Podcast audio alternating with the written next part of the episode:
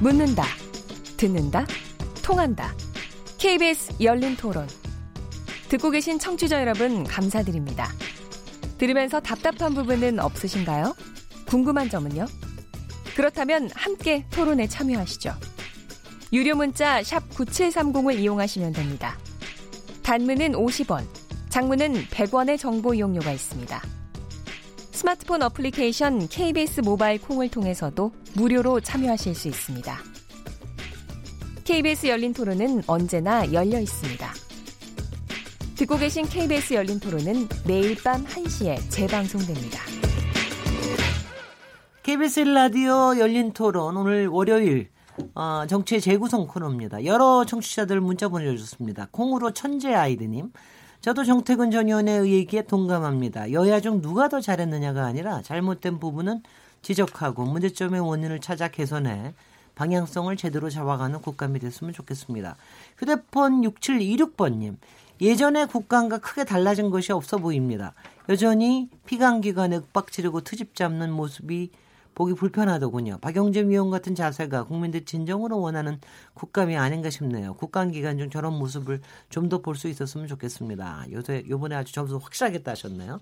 휴대폰 5580번님 이번 주 예정되어 있는 경기도 국감 이재명 지사가 가장 뜨거울 듯 보입니다. 이 지사 부인이 소환에 소환 이 지사 부인에 대한 소환 조사를 검토하고 있다고 하고 이재명 지사도 적극적으로 대응하겠다고 하니 어떤 결과가 나올지 궁금합니다. 자, 이게 이제 요번에 지금부터 이번 주일 다음 주일까지 이어질 2라운드, 3라운드 국감이 어떻게 펼쳐지겠느냐 이 부분에 대한 토론을 진행할 텐데요. 어, 정태근 전 의원님, 강기정 전 의원님, 배종찬 본부장님, 박시영 부대표님 네 분과 같이 토론하고 있습니다. 이 마지막 휴대폰 어, 뒷번호 5580번님이 얘기하신 것부터 하죠. 지금 향후에 이제 여러 가지 뜨거운 국감이 될 수 있는 것들이 남아 있긴 한데 그 중에 하나가 주목되고 있는 게 경기도 국감입니다. 어떻게 보십니까? 경기도 국감 어떻게 펼쳐질 것 같습니까? 이게 박시영 부대표님. 그 현실적으로 보면요, 그 여러 가지 사안들이 사실 이재명 도지사 둘러싸고 법적 공방이 지금 이루어지고 있는데 일단은 그 가장 급한 건 사실은 선거법 위반 사안입니다. 그러니까 선거법 위반 사안이라는 건 어, 6개월 내로 그 선거가 끝난 네. 시점부터 6개월 이내 결론이 나야 하거든요. 기소 여부가. 그렇기 때문에 12월 13일인가 그렇죠. 6월 13일 날 그렇죠. 아마 저 지방선거를 했으니까요. 근데 거기에는 지금 크게 보면 두 가지 사안이 걸려 있죠. 하나는 한쪽으로 보면 그 이재선 씨라고 네. 그 형님 되시는 분 지금 네. 잡고 있습니다. 이분을 정신병원에 강제 입원을 시켰느냐 연루설. 이거는 뭐 사실은 6년 전부터 계속 나왔던 사안인데. 그게 그게 연루설이라는 게 직권 남용 네, 직권 남용이죠. 직권 남용이죠. 맞습니다. 직권 남용에 대해 음. 시장 재직 시절에 음. 한 6년 전부터 나왔던 건데 어쨌든 이 문제가 다시 또 그 TV 토론에서 다뤄졌기 때문에 그래서 그런 사실이 있냐 없느냐. 네. 김영환 어, 의원께서 그 당시 바른미래당 후보였죠. 어, 했고 그 부분에 대해서 어, 이재명 당시 후보가 그런 일 없다. 네. 뭐 이런 식으로 부인했기 때문에 이 문제에 대해서 한 건이 한건 있고요. 또 이제 일명 그 김부선 씨 영화 배우 네. 김부선 씨와 어. 뭐 인천을 어디를 갔다 뭐 만난 적 있냐 몇 번 뭐 그런 것들이 이제 오갔지 않습니까? 네. 그러니까 이와 관련해서도 어쨌든 선거법 위반으로 고발들이 이루어졌기 때문에 그건 막고발 그건 아마 허위 사실 허위 사실 허위 사실 허위 사실로 그러니까 막고발이 네. 이루어졌습니다. 그러니까 네. 어, 김영환 바른미래당 후보 측에서도 고발을 했고 또 이재명 시장 측에서 맞고발을 또 했거든 가짜 뉴스 대책반인가요? 거기서도 네. 했기 때문에 이 문제에 관련해서는 일단 경찰이 좀 속도를 내야 할 상황입니다. 12월까지 뭔가 결론을 내려야 하기 때문에 네. 그래서 이제 최근에 이제 그 이 문제와 관련해서 특히 이제 형 강제 입원과 관련해서 이제 얼마 전에 경찰이 압수수색을 했죠. 네, 이재명 시장의 네. 집을 가택 수사를 했는데 실제 알고 보니까 이제 휴대폰 하나를 가져가서 좀 과잉 수사 아니냐 이런 네. 논란들도 좀 있었습니다. 어쨌든 이제 그런 상황으로 전개가 되고 김부선 씨가 관련해서는 어 좀 방송에는 부적절합니다만 뭐 여러 가지 그 신체적인 특성과 관련해서 의혹 제기가 나오니까 이재명 그 지금 도지사가 이 문제에 대해 자기가 어, 경찰 입회 하에 증명 가능한 병원이나 이런 데서 검증에 직접 나서겠다 이런 네. 쪽으로 좀 어, 이야기가 나오면서 이것도 좀 급진전 되는 양상입니다. 네. 근데 지금 지난번에 네. 그 시, 이른바 신체 검색이라고 얘기를 해가지고 어그 휴대폰만 가져간 거 그거가 무슨 뭐 특별하게 거, 경찰에서 조준을 한 겁니까? 그게 뭐, 뭡니까? 그렇지는 않다고 보고요. 네. 이건 누군가의 이제 고발이 있기 때문에 수사를 하는 내용이거든요. 네. 그 선거와 관련해서는 항상 선거에 뒤따르는 그런 고발들이 있기 마련입니다. 그렇다면 수사를 통해서 명명백백하게 이제는 밝혀져야 되는 것이거든요. 그러니까 이재명 지사 개인도 중요하지만 이것이 이제 경기도민들도 너무나 중요할 수밖에 없습니다. 도민들이 네. 생각하기에 과연 경기도 내에 가장 중요한 정치 리더십이 경기지사거든요. 근데 지사의 도정이 계속해서 이런 식으로 흔들린다면 선거는 끝났는데 여전히 선거가 끝난 것이 아닌 것이 돼버리는 것이죠. 그런 거죠. 그러니까 지금 그게 현실적인 수치로도 나타나는 것이 이제 차기 이 주자가 누가 되겠느냐 물어보게 되면은 그 인물에 대한 영향력이 검증되어서 나오는 것이거든요. 근데 이제 리얼미터가 CBS 의뢰를 받아서 지난달 27일, 28일 양일간 이 실시한 내용인데 이 표본 오차는 95% 수, 신뢰 수준의 플러스 마이너스 2.5% 포인트고요. 응답률은 8.1%. 조사 방법은 제가 앞서 소개해드렸던 다른 조사와 동일한데 이것이 이제 전국 1,502명을 조사한 내용입니다. 네. 자세한 사항은 중앙선거론조사 심의위원회 홈페이지에서 확인하실 수 있는데 범진보 이 여권 후보가 될 수 있는 사람인데 이 이재명 이 후보가 이재명 지사죠. 이재명 후보로 본다면 이제 지사인데 7.4%인데 경기도에서도 7.4%입니다. 그러니까 음. 보통은 자기가 도지사나 광역시장으로 있는 지역에서는 훨씬 더 이것보다 높게 나오거든요. 네. 근데 경기도에서 이 정도의 아주 낮은 선거 때와는 전혀 다른 양상인 거죠. 그것은 지금도 이재명 지사가 괜찮은 건가?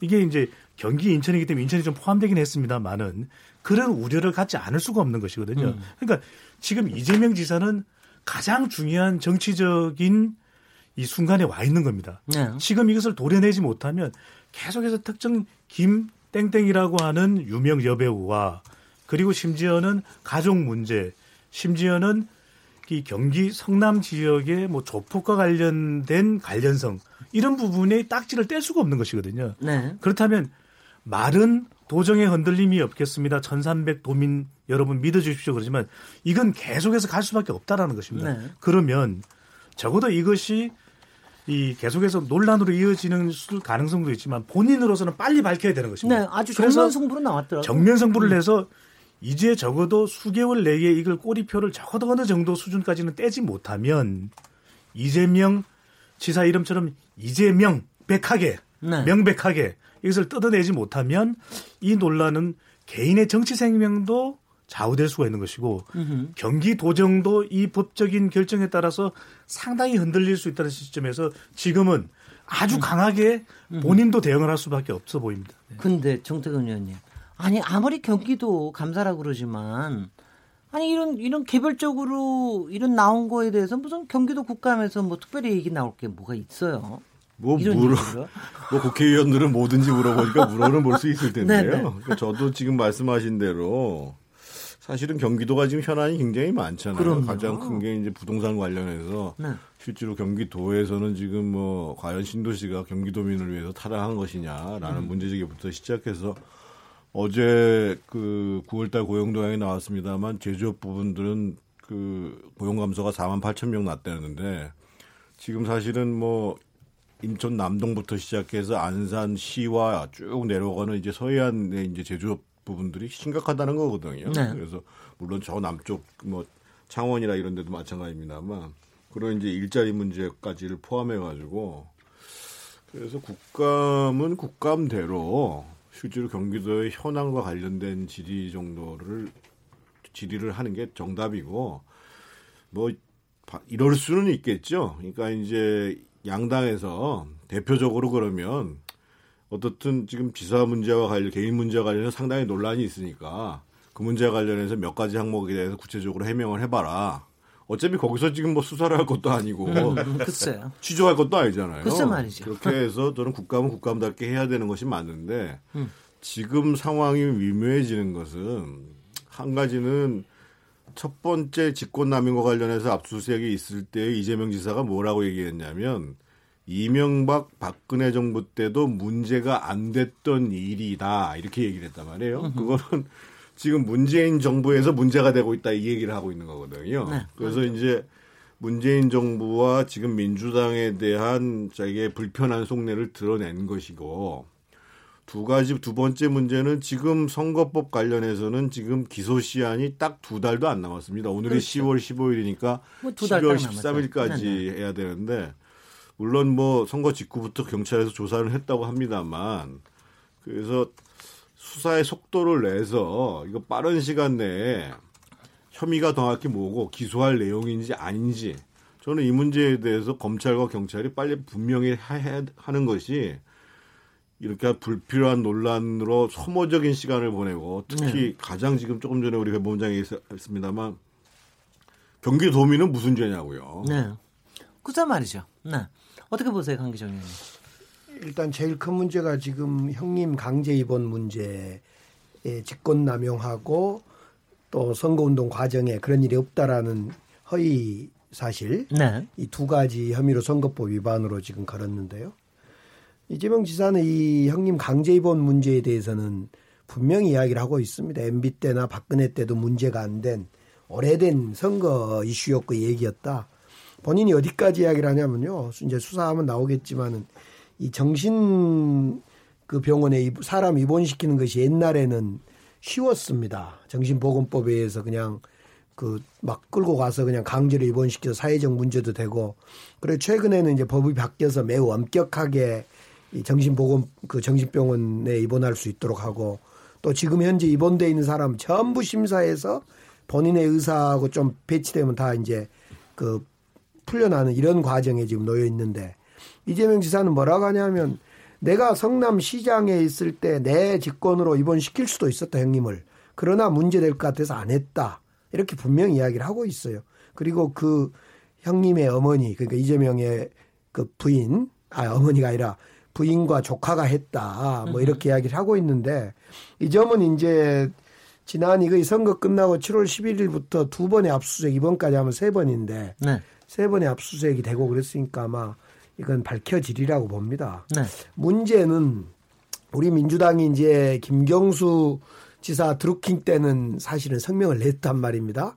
아, 과하다. 현직 음. 지사 그 관사를 왜 터냐. 거기 음. 뭐가 나온다고. 근데 사실 이번에 이재명 지사도 휴대폰 하나 딸랑 가지, 가, 압수해 가면서 자택 압수수색까지를 또 했단 말이에요. 뭐 신체 압수수색이다 이런 신체 압수수색과 자택 네. 압수수색을 동시에 네. 영장을 받아서 신체에 있는 이 휴대폰만 딸랑 들고 갔는데 이거 좀 과한 것 아니냐라고 네. 이제 이재명 지사 측에서는 항의도 하고 그러던데 이런 저런 거에 대해서 우리 민주당이 사실 입장을 아무것도 안 내고 있었어요. 네. 그런데 아마 그것은 김경수 지사의 드루킹 사건하고 달리 이 문제는 빨리 진실을 털어버려라. 수사를 음흠. 빨리 받아라. 음흠. 이런 취지인 것 같아요. 뭐, 네. 이저 MBD나 박근혜 정부하고 달리 우리 정부로부터 이재명 지사를 뭐 예를 들면 뭐 탄압한다거나 이런 건 아닌 것 같아요. 네, 박시영 뭐, 그 부분에 대해서 한마디 보태고 싶은데요. 네. 실제로 네.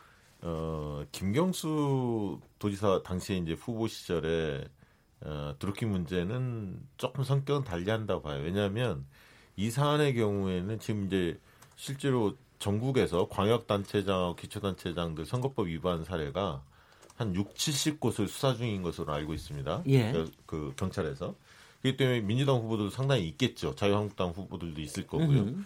그런데 이제 이재명 지사가 뭐 사실 도지사고 또 차기 어, 유력한 대선 후보군 중에 한 명이라고 해서 이재명 지사 것만 가지고 뭔가를 입장을 내기는 김경수 지사 후보 당시하고는 좀 차이가 있다. 성격 자체가 네. 선거법 위반 지금 그런 사안이고 어, 두 번째 또 이제 전해철 당시 의원과의 경선 과정에서 그때 이제 불거졌던 게 해경군 김 씨부터 시작해서 여러 의혹들이 불거졌지 않습니까? 네. 이게 이제 당내의 경쟁 상대하고도 연관이 있기 때문에 특히나 더더욱이나 이재명 지사 관련해서는 당에서 입장 내기는 곤혹스러울 거다. 저는 네. 그런 생각을 갖고요. 네.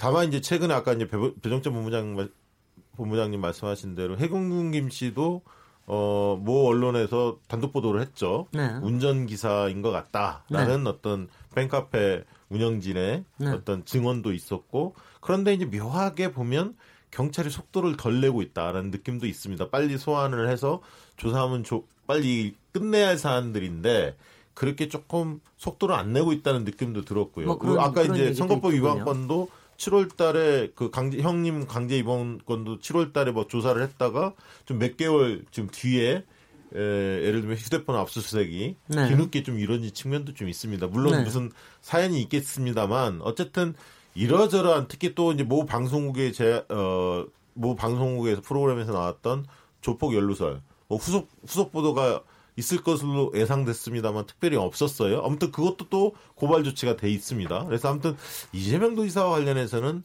좀 빠른 시간 안에 명문백백하게 좀 드러냈으면 좋겠다. 그게 이제 진짜 도민들이 원하는 바가 아닐까 그런 네. 생각이 듭니다. 여기서 하나 바꾸겠습니다. 우리가 일부에서 놓쳤는데요. 오늘 사실은 기재위에서 꽤 시끄러웠습니다. 이른바 통계청장 경질 사태를 소득주도 성장에 대해서 끼워 맞추게 한 거다. 이래가지고 야당에서 굉장히 문제를 삼았는데요.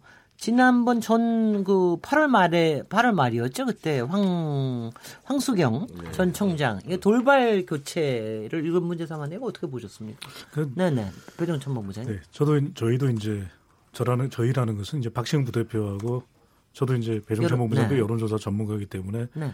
이 통계 데이터에 대한 중요성은 그 누구보다도 잘 알고 있거든요. 네. 그런 만큼 이제 국가 지표가 될 수 있는 이 통계 자료에 대해서 그것을 어떻게 활용하는가는 다양한 시각을 가질 수 있습니다. 다양한 시각을 가질 수 있고 왜 이렇게 분석하느냐라고 하는 이 부연 설명들이 각 지표를 발표할 때도 경우에도 많은 방대한 양으로 이 데이터는 어떻게 수집되었고 어떻게 해석할 필요가 있다라는 걸 설명을 하게 되거든요. 네. 그런데 이것이 이제 정치적으로 해석되기 시작하는 순간 많은 오해들이 있을 수가 있습니다. 그럼요. 왜 네. 차관 임명할 때 임명하지 않느냐. 그러니까 임기 보장은 아닌데 대체로 한 2년 정도는 차관 임기 차관급이지 않습니까? 통계청장이 네. 보장될 수 있는데 왜 안 됐냐. 그 고용 지표란 가계 동향 지표가 왜 그 전해부터는 좀 더 다른 기준을 가지고서 시계열성 있게 진행되지 못하고 그러니까 정부가 그 지표에 대해서 뭔가 다른 해석이 가능하다라고 판단이 드는 시점에 그렇게 발표가 되고 그 문제를 지적해서 오히려 정부의 입맛에 맞는 그런 분석을 해낸 것 같은 사람에게 총계청장직이 주어졌냐 이런 것이거든요. 그러니까 이 모든 것을 다 종합해 보면 그런 오해를 살만해요. 살만하고 이 통계청 노조에서도 반발이 일어나는 건 분명하거든요. 근데 그런 오해가 있다면 그런 오해를 불식시킬 만한 조치는 취해져야 된다고 봅니다. 그런데 과연 그 문제가 지금 집중적으로 가장 핵심적일까? 라고 본다면 그 문제는 아닌 것 같아요. 그런, 그런, 그, 그런 부분에 대한 논란을, 네. 논란을 종식시키는 건 반드시 필요합니다. 하지만 네. 그 문제가 근본적인 해결책은 아니거든요. 왜냐하면 통계청의 논란은 요약을 해보면 세 가지입니다. 과연 통계청이 전문성을 발휘할 수 있는 기관으로서의 보장이 되고 있는가. 네. 두 번째는 이제 이 독립성입니다. 이 기관이 얼마만큼 독립될 수 있는가에 대한 여건이 주어져 있느냐. 정부와 관련성 때문에 예전에는 기재부의 한 국 정도 차원이었거든요. 그렇습니다. 그러다 보니까 여전히 기재부와 관련돼 있고 기재부에서 발표하는데 기초 자료로 사용되기 때문에 그런 오해를 살 수가 있는 것이죠. 그러다 보면 이게 독립성 문제가 있는데 지금도 독립성이 과연 정부 산하에 두는 것이 맞느냐, 국회 산하에 두는 것이 맞느냐, 아니면 국가통계위원회에서 청구를 하는 것이 마땅하냐, 그게 있고 마지막으로는 공정성입니다. 근데 네.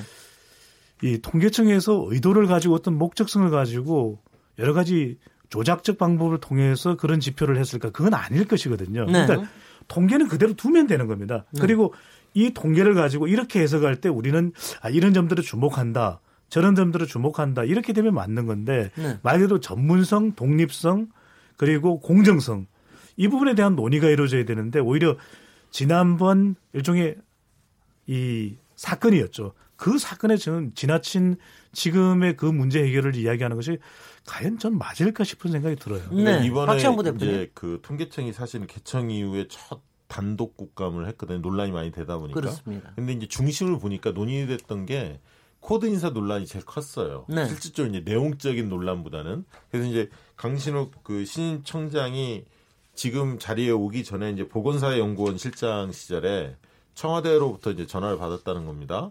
그래서 이제 그, 그 동양 고용 동양 조사에 대해서 어 뭔가 분석을 해달라. 그러니까 이제 이, 이쪽에서는 어 당시에 보건사회 연구원장에 보고를 하면서 어 자료를 제출해서 내가 개인적으로 먼저 연락을 받았지만 기관 차원에서 보고서를 낸 거다. 근데 이제 그게 어 코드가 맞으니까 당신을 임명한 거 아니냐 이 논란이 좀 하나 있었어요. 네. 근데 사실 뭐 그 논란이야 어 나름대로 이제 코드는 맞을 수는 있겠죠. 다만 이제 그것을 가지고 그 청장이 어 통계청에서 나온 여러 가지 자료들을 본인이 무슨 해석을 해서 유의미하게 그 활용한다면 문제가 되겠지만 그럴 리는 저는 없다고 보고요. 음. 두 번째 이제 저는 유심히 봤던 게 지난번 논란들이 과연 어, 조금 더 성숙되게 해서 뭔가 개선 방안이 나올 수 있느냐.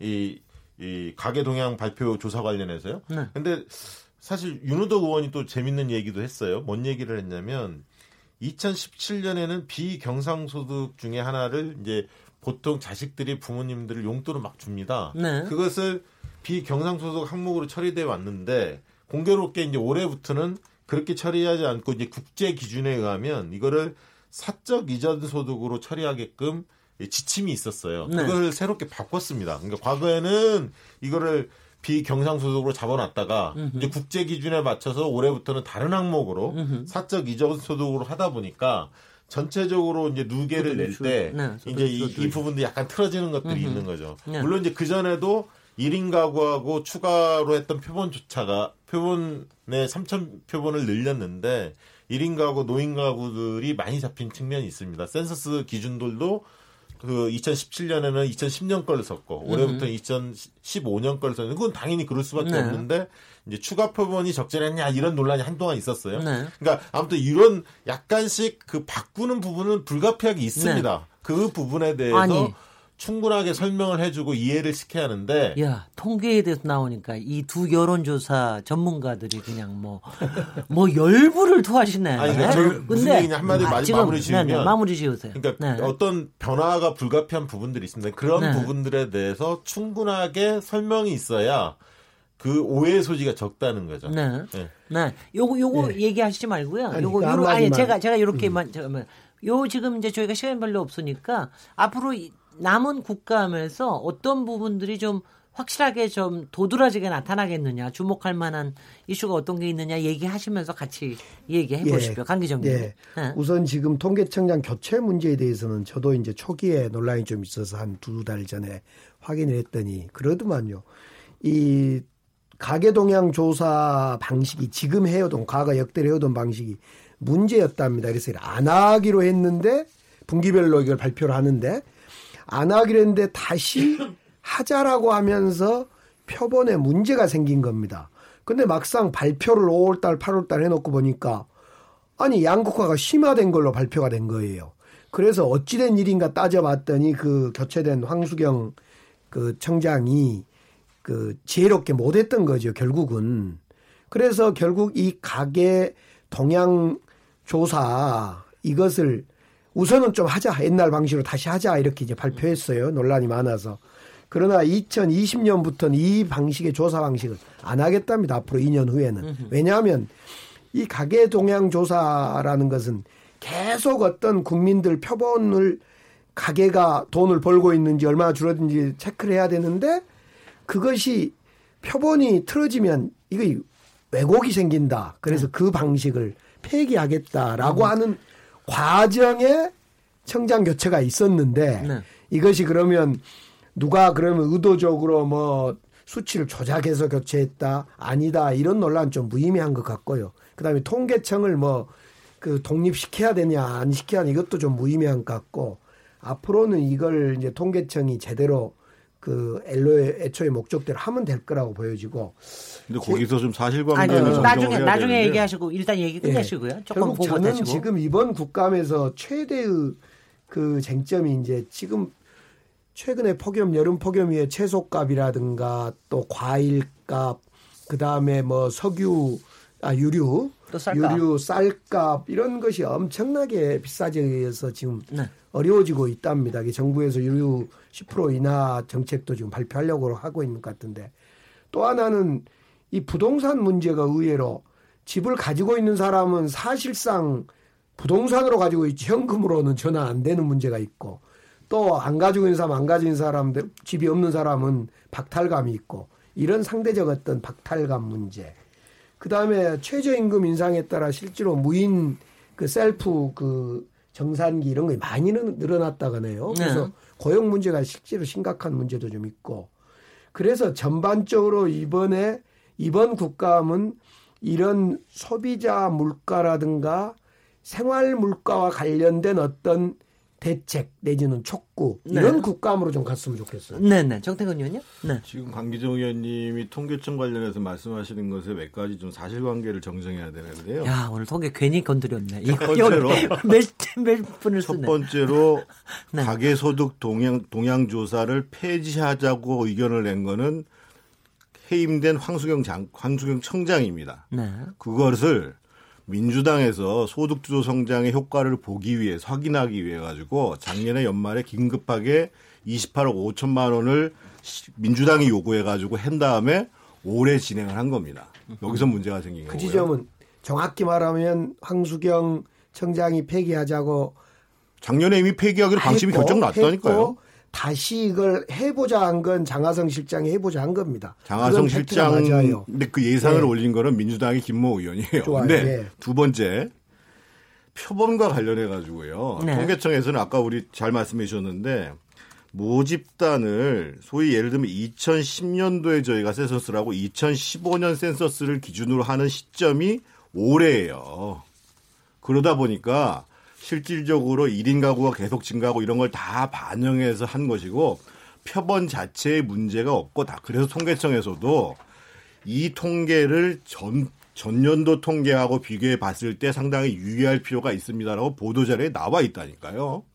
세 번째로 지금 2020년에 하기로 한 건 그러니까 지금 올해 지금 이 소득 동향 조사는 내년까지 합니다. 그리고 소득과 지출을 함께 하는 조사를 앞으로 해나가요. 2020년까지 계속 해나가요. 네.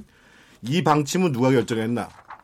이것도 황수경 청장이 결정한 겁니다. 그러고 난 다음에 시임청장이 온 겁니다. 문제는 뭐냐면 통계에 대한 해석에 논란이 있을 때에 통계청장을 해임했기 때문에 명, 납득할 만한 이유가 없는데 해임을 했기 때문에 그렇고 두 번째로 지금 시임총장, 시임청장이 실질적으로 아 기존의 소득 동향 조사를 볼 때 이러이러한 문제가 있고 이렇게 보정을 할 필요가 있습니다라고 얘기를 청와대 얘기를 했던 사람이기 때문에 문제가 되는 거예요. 그래서 저는 사실은 앞으로가 문제입니다. 그동안 우리가 한 20년 전까지만 해도 한국 통계를 세계에서 안 받아들였어요. 기본적으로. 네. 근데 그동안 꾸준히 발전해 온 거거든요. 근데 지금 또다시 이런 논란이 와가지고 야 한국 통계를 믿어야 되냐 도대체. 근데 통계라는 게 굉장히 중요한 거거든요. 어, 굉장히 그러니까 중요하죠. 요번에 사실은 이것을 소득과 지출을 통합시켜서 진행하자라는 것 그리고 아예 그러지 말고 법인세를 뭐그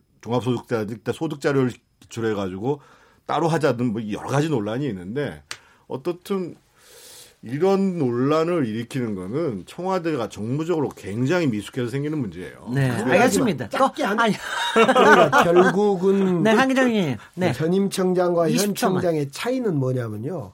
전임 청장이 결과론 쪽으로 이 통계를 잘못하면서 현실에 맞지 않게 양극화를 확대 발표를 한 겁니다. 결과론적으로. 잘못한 게 없다니까. 뭘 그렇지 않아요. 지금 이야기하는 것은 몇 가지 표본에서 정확히 문제가 있었다는 건 확인된 겁니다. 황수경 청장이 표본을 이제 폐기하려다가 다시 하다 보니까 표본 관리가 안 돼서 추가 표본을 넣는데 음. 잘 싸는 표본과 못 싸는 표본을 더 많이 들어가다 보니까 양극화가 심화된 결과로 나온 거예요. 자, 정치자, 정치자 여러분. 여기서 지금 현재 국감이 진행되고 있습니다. 기획재정위원회 소위 국감. 네. 뭐, 이거 통계라는 게 굉장히 네. 이슈가 많다라는 걸 여러분들 알 수 있을 테고요. 사실은 이 이슈 하시느라고 사실은 국방위원회에서 남북군사 합의서 관련해가지고 국감 나, 얘기 나오는 게 굉장히 중요한 거를 더 이상 얘기 못하고 2부를 그냥 끝내야 되겠습니다. 여러분 잠시 쉬었다가 다시 돌아오도록 하겠습니다. 어, 청취자 여러분께서는 지금 현재 KBS 열린 토론 시민 김준혜와 함께 하고 계십니다. 토론. 듣기만 하면 답답하시죠? 유료 문자 9730으로 문자 보내시면 토론에 참여하실 수 있습니다. 짧은 문자는 50원, 긴 문자는 100원의 정보 이용료가 있습니다.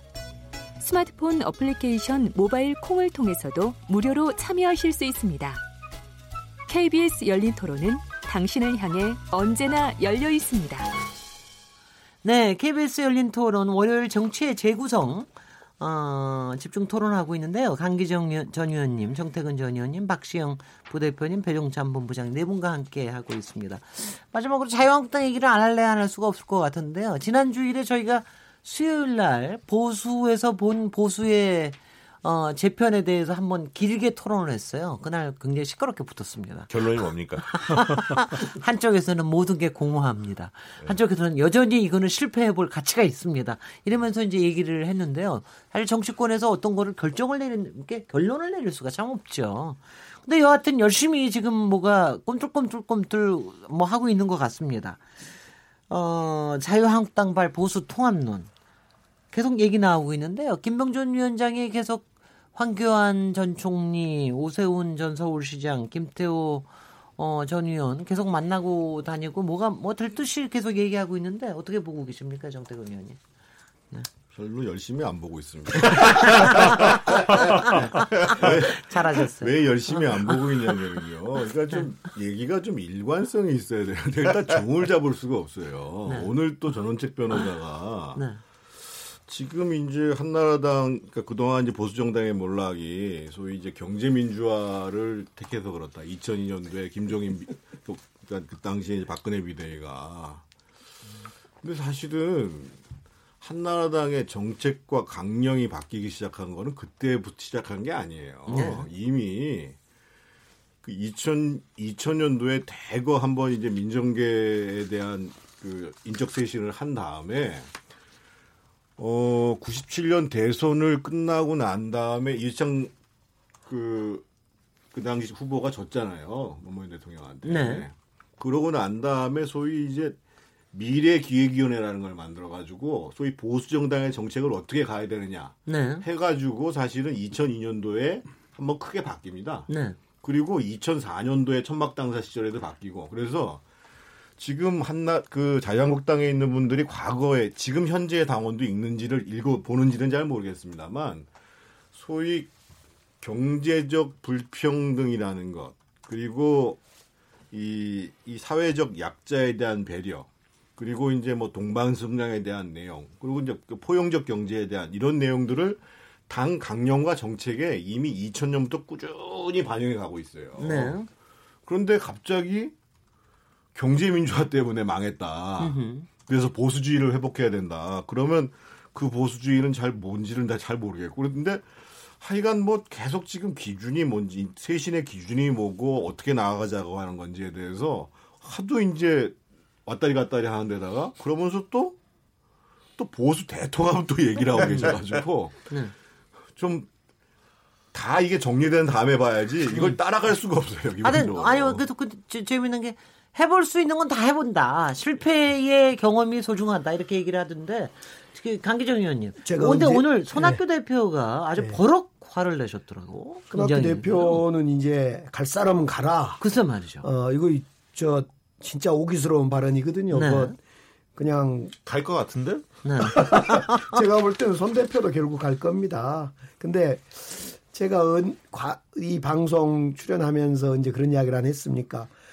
정태근 의원님 말씀대로 몇 번 실패하고 실패하고 또 해보고 잘 안 되고 이러다가 어 이제 정상을 찾을 겁니다. 아직은 진짜 정태근 의원님 말대로 말씀대로 열심히 볼 이유가 없는 상태인 것 같아요. 지금 잘 모르겠어요, 저도. 네. 네 저는 뭐 의미 어쨌든 있습니까, 그 일단은 사람들의 관심을 좀 끌고는 있는 것 같아요. 네. 이게 뭐 정리는 안 돼 있지만 근데 원래 이제 전원책 그 변호사에 대한 캐릭터가 그러지 않습니까? TV에서 우리가 토론 프로그램이나 예능 프로 이런 데서 많이 봤습니다만 약간 이제 대중적인 언어는 잘 쓰고 어 즉흥적이고 뭐 이런 네. 게 드러나는데 이 현실 정치에 들어오면 이게 굉장히 정제돼 있어야 하는데 그러지 못하다는 느낌은 사실 드는 것 같아요. 네. 그래서 매일매일 쏟아내고는 있습니다만 이게 일관성이 없고 어제 들은 얘기하고 내일 들은 얘기가 또 다르고 김무성 방송 회차가 대표. 방송 회차가 계속 달라지는 거예요. 네, 그러니까 이 양반이 이게 지금 어디로 끌고 가려고 하는지가 잘 안 보여요. 네. 일단 어, 자유한국당 입장에서 보면 김병준 비대위원장의 정치력은 많이 그 입증이 됐고 바닥이 났죠. 사실 영이 별로 안 쓰죠. 왜? 당 지지율이 오르지 않았고 오히려 까먹는 그런 상황이었기 때문에 지금 몇 개월 한 2, 3개월 되지 않았습니까? 3개월째 됐기 때문에 결국 이제 대리인을 내세운 건데 대, 지금 새 축을 새 축으로 어 뭔가 움직임을 펼치고 있는 것. 한 축은 황교안, 오세훈 뭐 이런 분들을 어 다시 입당을 추진해서 뭔가 그 대선 주자급들을 불러 모으려는 게 한 축이고 네. 두 번째 축은 바른미래당 흔드는 작업이죠. 그러니까 바른 음, 미래당의 인사들을 자꾸 접촉하고 통합 얘기를 꺼내면서 내부의 분열을 촉진시키는 그렇죠. 이 역할을 음. 하고 있습니다. 세 번째가 제일 어려운 거죠, 사실. 세 번째는 뭐냐면 뭔가 혁신에 이제 그 칼을 들여야 하는데 당협위원장 교체를 통해서 뭔가 잘라낼 사람 잘라내고 새 인물들을 차지하는데 요 세 번째에 대해서는 진도가 안 나가니까. 단두대를 써야 예, 되는데. 첫 번째, 두 번째에 대해서 좀 많이 이야기하고 있고 첫 번째는 황교안, 오세훈 두 분 같은 경우는 본인의 정치적 야망하고 맞물려 있기 때문에 속도를 좀 어, 내는 것 같고요 느낌상. 바른정당도 상대가 있으니까 바른미래당도 상대가 있으니까 반응을 하게 되지 않습니까? 오늘 당장 손학규 당대표의 반응이 나왔던 거고 그러니까 어쨌든 첫 번째, 두 번째 사안에 대해서는 계속 이슈를 끌고 가고 있다는 측면에서는 어, 세인들의 관심을 끌기 때문에 뭔가 뭔가 하려고 하는 거 아니냐. 라는 인상을 준다는 측면에서 마이너스 같지는 않아요. 자유한국당 네. 입장에서는. 변희찬 본부장님. 네. 결국 지지율이라는 것은 얼마만큼 선호하느냐는 것이거든요. 지금 정당 지지율에서 더불어민주당이 가장 높은 건 물론 문재인 대통령이 높은 지지율의 득택이기도 합니다. 그럼에도 불구하고 다른 정당과 비교할 때 상대적으로 더불어민주당이 더 호감을 갖게 만든다라고 해석할 수도 있는 부분이거든요. 그렇다면 상대적인 거니까. 근데 지금 가장 큰 문제는 우리가 누군가에게 물어봤을 때 김진애 진행자가 진행하는 김진애, 김진애 진행자가 진행하는 좋은 이미지의 KBS 열린 토론에 나오겠느냐 아니면 이미지가 좋지 않은 KBS 닫힌 토론에 나가겠냐. 당연히 그러면 야, 와 열린 토론에 나갈래요라고 이야기를 하거든요. 그 이야기는 아, 보수 웃긴다. 오랜만에 웃겼네요. 보수 보수 보수가 붕괴되기도 했지만 네. 이미지가 나빠도 너무 나쁘다는 것이거든요. 네. 지금 관련된 이미지 조사를 보면 이 보수에 대해서 연상하는 이미지가 뭐냐? 이건 뭐 정치 조사 아니니까요. 뭐 안정적이다, 유지된다, 머무르게 된다가 뭐 한 다섯 명 중에 한 명 정도고 나머진 다 부정적이에요. 과거, 옛것, 뭐 수구적인 것, 옛것을 고집하는 것, 한나라당, 박정희, 박근혜, 구태의원, 고지식, 구식, 태보, 후퇴, 뒤처짐, 기득권. 어느 것 하나 좋은 게 없거든요. 그렇다면 이런 이미지에서는 결과적으로는 더 많은 세력을 모아낼 수가 없다는 거죠. 그러니까 위험한 자이... 발언이신데. 그래서 너무 박, 너무 박정희 전 대통령 그렇게 얘기하면 그러니까, 어. 태극기 부대가 우리 여기 앞에 와서 시할 수도 있는 거기다가 거기다 한나라당도 이렇게 저기 하다고 그러시고 정태건 의원님 섭섭하십니다. 제가 실시하거나 네. 제가 발표한 조사가 아니라는 점을 아, 예. 강조드리면서 예. 네. 네. 그래서 아 저도 이걸 그냥 알려드리는 것이니까요.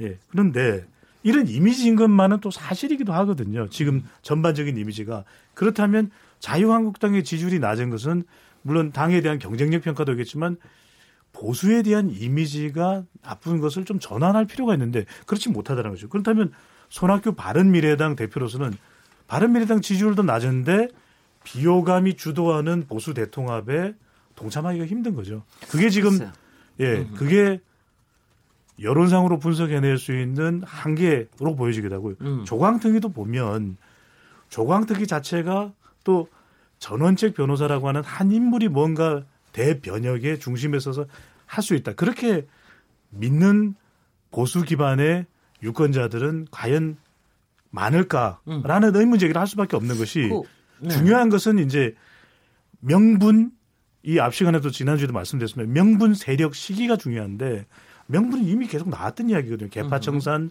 또 인적 쇄신 인재를 영입해서 채워낼 수 있어야 이것이 가능하다는 이야기고 두 번째는 세력인데 대권에 도전하지도 않았던 그래서 방송에서 인지도가 높은 한 인물에 대해서 세력이 모여든다. 그것 쉽지 않은 일이거든요. 또 마지막으로는 이제 이 시기인데 선거가 임박했으면 그 절박함 때문에도 가능한데 그 절박함을 과연 끌어내겠느냐라고 네.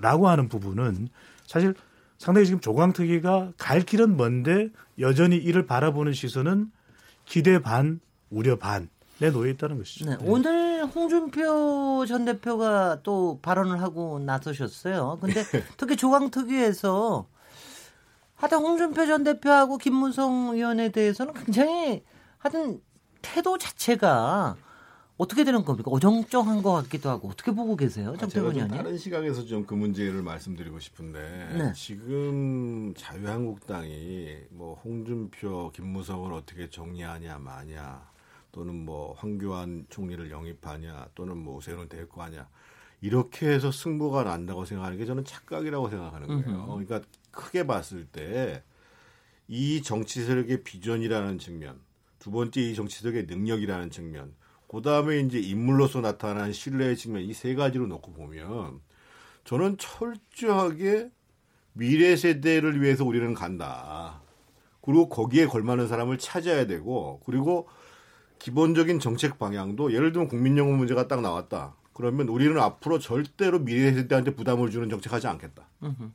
그리고 앞으로 모든 재원의 우선순위는 미래 세대의 기회를 열어주는 방향으로 가겠다. 뭐 이렇게 이제 미래에서 어차피 지금 상당히 고연령층 사이에서의 지지는 여전히 있잖아요. 그러면 지금 이제 20, 30대를 중심으로 해서 자라는 세대들이 그 세대들 중에서도 지금 문재인 정부 싫어하는 사람들 많아요.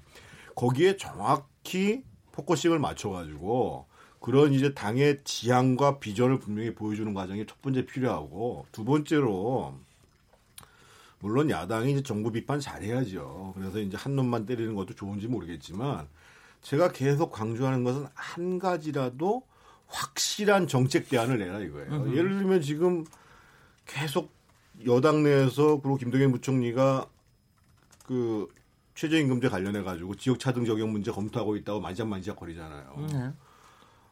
한 언론에서 이런 방안이 있다고 내릴 바 정도인데 왜 자유한국당에서 그걸 못 내냐 말이에요. 한 가지라도 분명하게 국민들한테 아 자유한국당은 능력 있어 그런 신뢰감 있는 정책을 내는 것.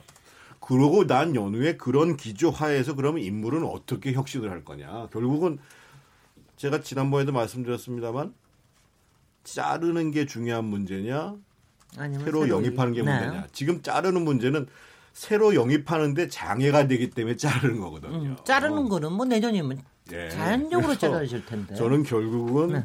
그러한 비전과 능력과 신뢰를 바탕으로 해서 새로운 사람들을 대거 발탁시킬 수 있는 과정. 네, 이 과정이 중요하다는 거죠. 네, 저는 그 오늘 사실은 조광택 외부 인사들이 경제 민주화를 받아들인 자유한국당이 문제였다 이렇게 하는 걸 보면서 정말 이 중대한 인식 장애를 갖고 있는 사람들이다 이런 생각을 좀 해봤어요.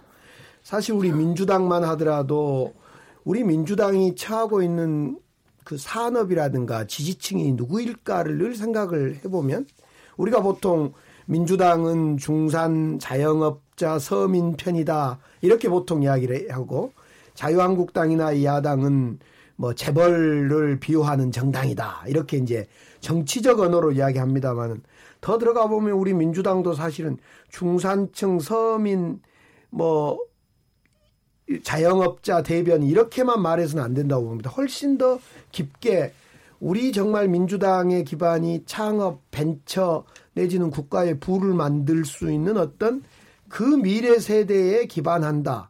이렇게 좀 더 들어가 줘야 되는데 우리 민주당도 그렇고 자유한국당도 그렇고 그동안은 지역주의 기반에 근거해서 영남을 뭐 광주가 민주당의 심장이다 이렇게 표현, 호남이 민주당의 심장이다 이렇게 표현하면서 이제 많이 또 영남은 영남대로 자유당은 그러고 있고 근데 앞으로는 좀 더 정당이 그 자기 지지 기반을 가져가는 쪽으로 지향을 자기 당의 정체성을.